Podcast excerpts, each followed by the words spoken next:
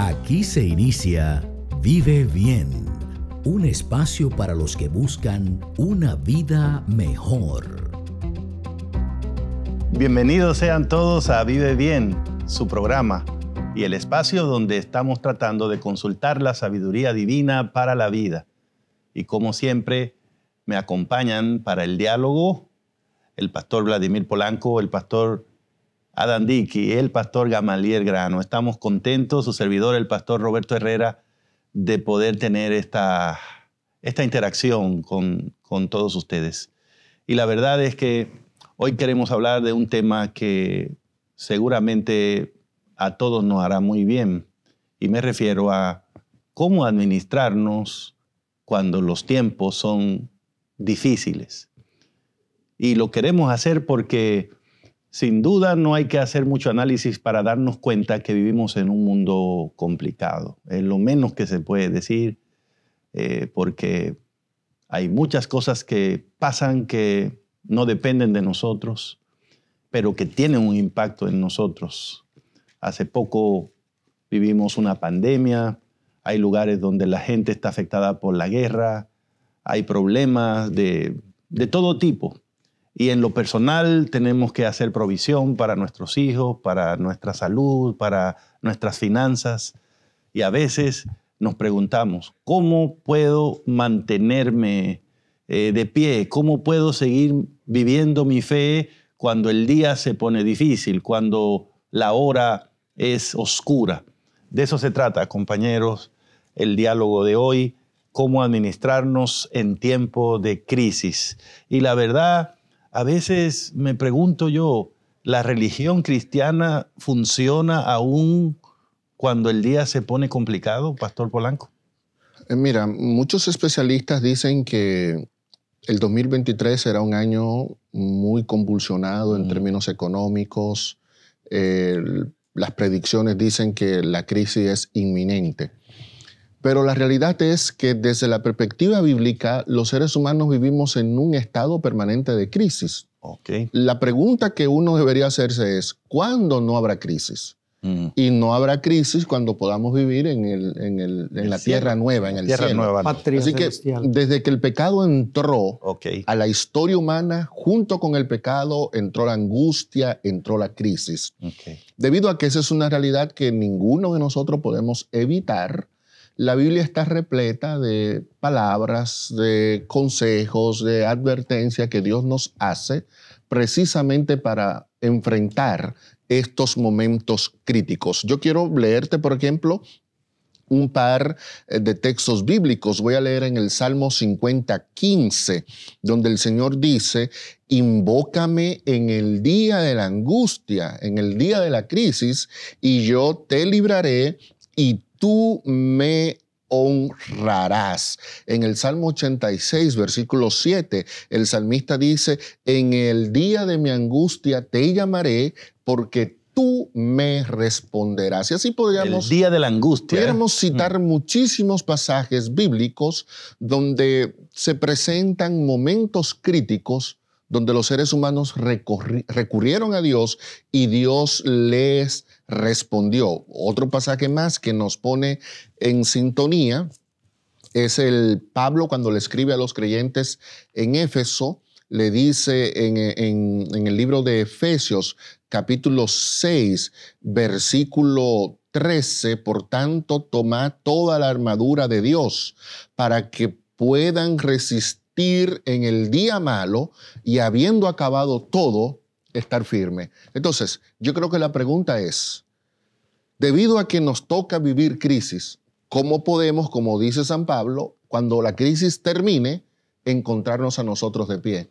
Porque la crisis lo que hacen es barrer a todo el que está en el camino. Ahora, ¿cómo podemos nosotros salir victorioso de esa crisis. Valdría la pena a lo mejor recurrir a algunos ejemplos bíblicos, ¿verdad? Personas que han puesto en práctica este concepto, porque pareciera que la naturaleza humana es así como que con ese instinto, ¿no? Mm. Viene un funeral, viene una enfermedad y entonces nos arrodillamos. Pero es prácticamente el consejo en su palabra, ¿no? Sí. Hay un caso, por ejemplo, segunda de Crónicas 20, ¿no? Donde una serie de reyes, aquí dice los hijos de Moab, de Amón, estoy en 2 de Crónicas 21, y los amonitas vinieron contra Josafat a la guerra. Josafat era el rey de Judá, el imperio del sur, ¿verdad? Y dice que pues se confabularon y de pronto pues se vio en esa crisis, o sea, ¿qué, qué voy a hacer? O sea, son muchos contra uno. Y hay algunos versículos que me encantan, ¿verdad? Dice, todo Judá, dice el verso 13, estaba de pie delante de Jehová con sus niños, sus mujeres, y de alguna manera Dios les viene y les da una indicación. Miren el versículo 20. Cuando se levantaron por la mañana, salieron al desierto de Tecoa. Mientras ellos salían, Josafat estando en pie dijo, Oídme Judá, moradores de Jerusalén, creed en Jehová vuestro Dios y estaréis seguros. Wow. Hace un momento por aquí platicando con el pastor Gamaliel dice, es que Salomón lo había dicho en su oración, cuando el pueblo esté en angustia, volteen a Jerusalén, símbolo de la presencia de Dios. y es precisamente lo que hicieron. Y luego dice, estaréis seguros, creed en sus profetas y seréis prosperados. Me gusta mucho ese enfoque, Pastor Adán, porque en la historia que usted refiere, eh, podemos ver claramente los dos elementos. Número uno, el elemento del día de angustia. En la hora difícil. En la hora difícil. Y ahí estamos hablando de un verdadero problema. Eran tres naciones contra una. El rey estaba en apuros. El país esperaba una solución. Y el otro elemento que queda claro es que el rey dijo, antes de inventar cualquier cosa, vamos a buscar la presencia de Hay algo que pocas veces puntualizamos, pero a mí me gusta puntualizar el siguiente verso que dice que cuando salieron a la guerra, el rey puso al pueblo a cantar. Sí. y uno dice, van a cantar. Y de ahí yo creo que vienen los himnos de guerra, ¿verdad? Que cuando eh, los, los, himnos nacionales, ¿verdad? Victoria. aquí en Que dan ánimo en medio de la, de la, angustia, dan ánimo. Sí, sí. Eh, me gustaría también apoyar, apuntar el, el asunto de que es cuando estamos en mayor necesidad, cuando volteamos nuestros ojos a Dios. A Dios. Pero ah, esta, esta historia es fascinante porque dice que no solo voltearon a buscar a Dios, sino que Estad quietos. Estad quietos. Estad quietos. Qué importante es. A veces el Señor está dispuesto a hacer grandes cosas por nosotros y para nosotros, pero a veces le queremos ayudar al Señor en el día, en el día malo, ¿no? En el día malo hay que estar quietos, hay que depender de Dios, hay que voltear a buscarle con fe, es, es un asunto de fe, la provisión, por supuesto, ¿verdad? Y qué interesante, por supuesto, esta historia terminó con un feliz, un final muy feliz, ¿verdad? Pero, ¿qué pasa con nosotros cuando tenemos crisis y dificultades? ¿Será que buscamos a Dios como primera alternativa? O primero nos movemos, hacemos muchos movimientos, muchas cosas, buscamos préstamos y cuando ya no podemos, entonces buscamos a Dios. ¿Cuál es el consejo bíblico en ese caso, Pastor Gama? De, viene la crisis, viene la angustia. Eh, primero debo usar mi, mi, energía, mi creatividad, mis contactos. Y ya cuando eso me falle, ahí tengo a Dios para apoyarme o cómo funciona. Pues miren, eh, por supuesto la recomendación es dependencia de Dios. Hay un caso bíblico que me llama la atención, eh, David, del cual se dice que era conforme al corazón de Dios, pero tuvo por lo menos dos episodios ahí oscuritos, ¿no? No días oscuros. Día de angustia. sí, y uno de ellos, eh, aparte de aquella caída con, con aquella mujer que no era la suya, me refiero en aquella ocasión donde el rey David pide censar. Dice la Biblia en Primero de Crónicas 21, eh, 1 y 2, dice, pero Satanás se levantó contra Israel e incitó a David a que hiciese censo de Israel y dijo David a Joab y a los principales del pueblo, id, haced censo de Israel desde Berseba hasta Dan, e informadme sobre el número de ellos para que yo lo sepa. Esta historia es el contraste de lo que acabamos de ver del rey Josafat, ¿no? Ahora el rey se siente ah, poderoso. Ahora el reino se ha establecido. Tenemos había, sí, entonces a él se le pasó, inspirado por Satanás, dice la palabra de Dios, por la mente saber con cuánto contaba. Y estamos hablando de recurso humano, cuántos soldados tenían, pero eso implicaba todo. ¿Qué, qué tan poderoso es mi ejército, mi ejército, como, como para que yo vaya a la batalla y, y, este, empieza a hacer las guerras que, que se organizaban casi cada año, ¿verdad? Sí. Pero aquí es, eh, David, en esa historia es el contraste. Y sepamos nosotros que por este pequeño detalle el Señor mandó su ángel destructor. Sí. ¿verdad? Murieron miles de personas por esta decisión que después se arrepintió y es una enseñanza para nosotros, que a veces dependemos de nuestras propias fuerzas y Tremendo. al final nos arrepentimos, ¿no? Ese, ese confiar en Dios, tanto en Josafat, que, que nos dio el ejemplo, y David, que nos demostró que no, el- tenemos que entenderlo no como una virtud pasiva. La confianza en Dios es una virtud activa. Confiar en Dios es yo hago lo que Dios me pidió que hiciera. Confiar en Dios no es yo no hacer nada. Entonces de repente nos llega una crisis financiera y entonces decimos, bueno, yo confío en Dios y me quedo tranquilo. No, no, no, no. Confiar en Dios es poner en marcha lo que él dice. las instrucciones que Dios dio. Mm. Y por ejemplo, tomemos una gran crisis financiera que, de la cual habla la Biblia en Génesis 41. De hecho, la expresión vacas flacas y vacas gordas es tomado precisamente de esta historia. Pero, ¿qué le recomienda Dios a José? Que le diga al faraón.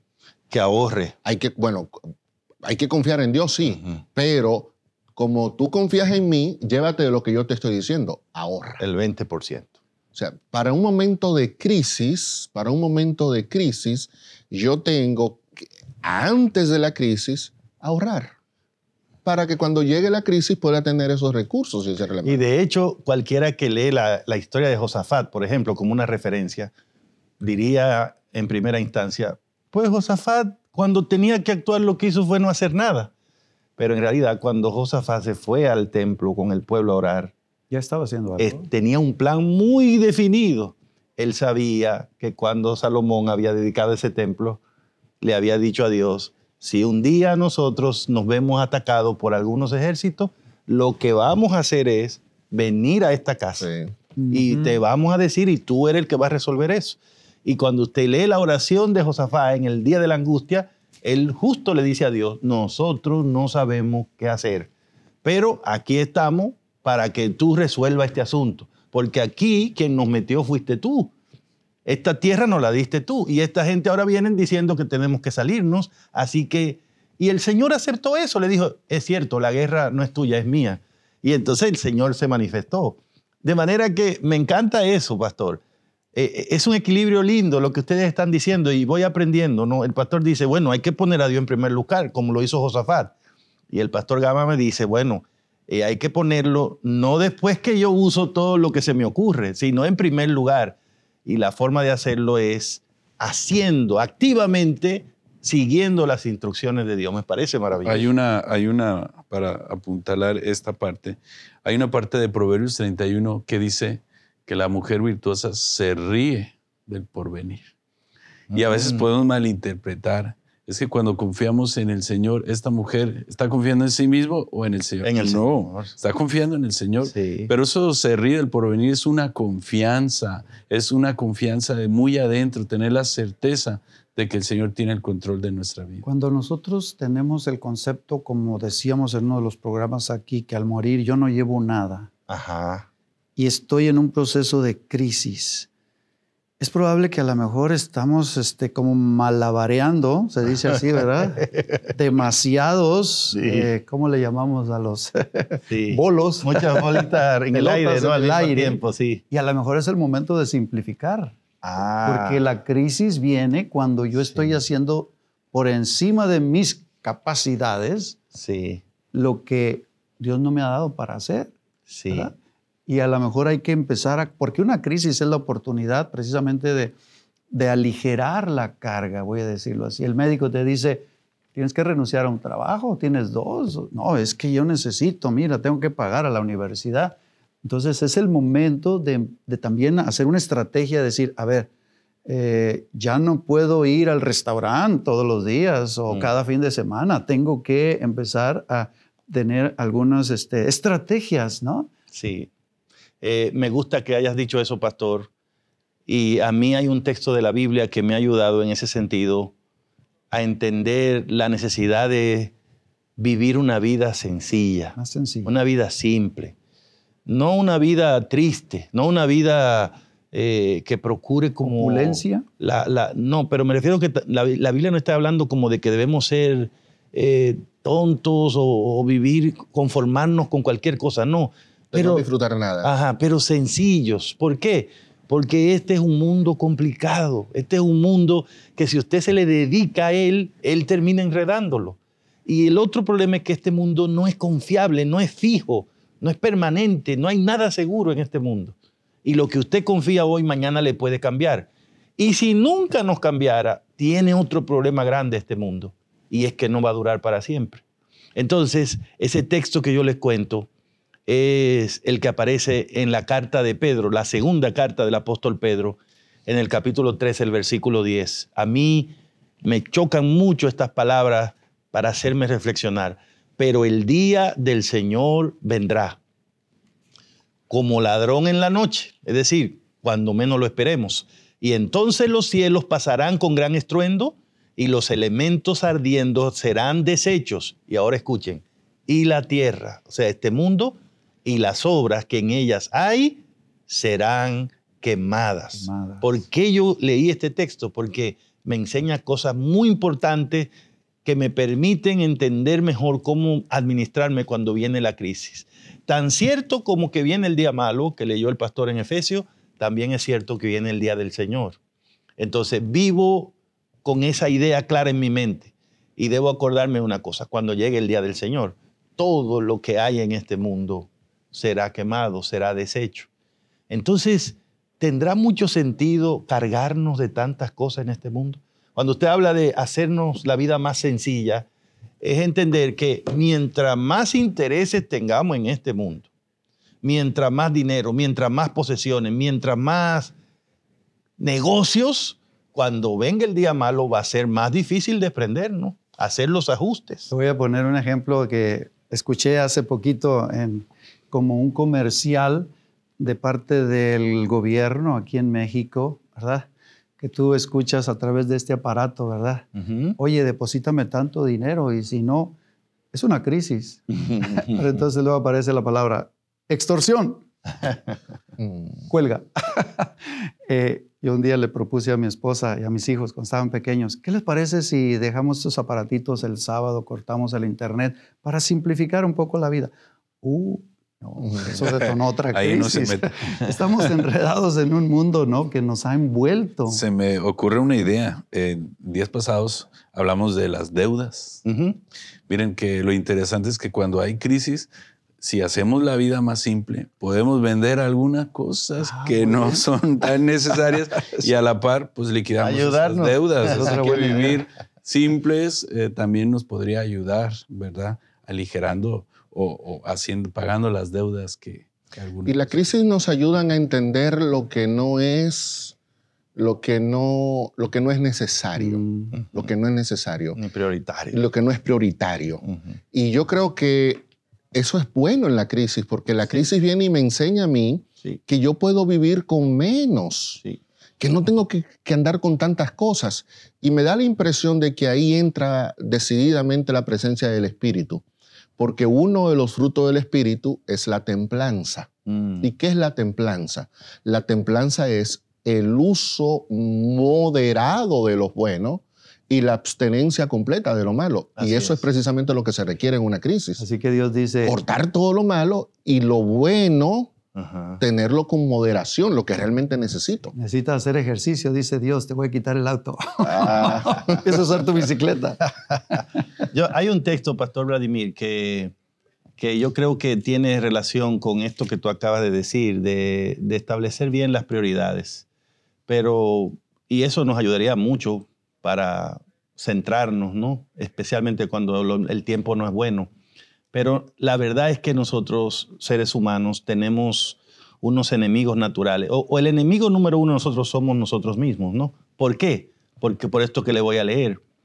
Eh, la Biblia dice en primera de Juan, capítulo 2, eh, versículo 15, no ames al mundo ni a las cosas que están en el mundo. Si alguno ama al mundo, el amor del Padre no está en él.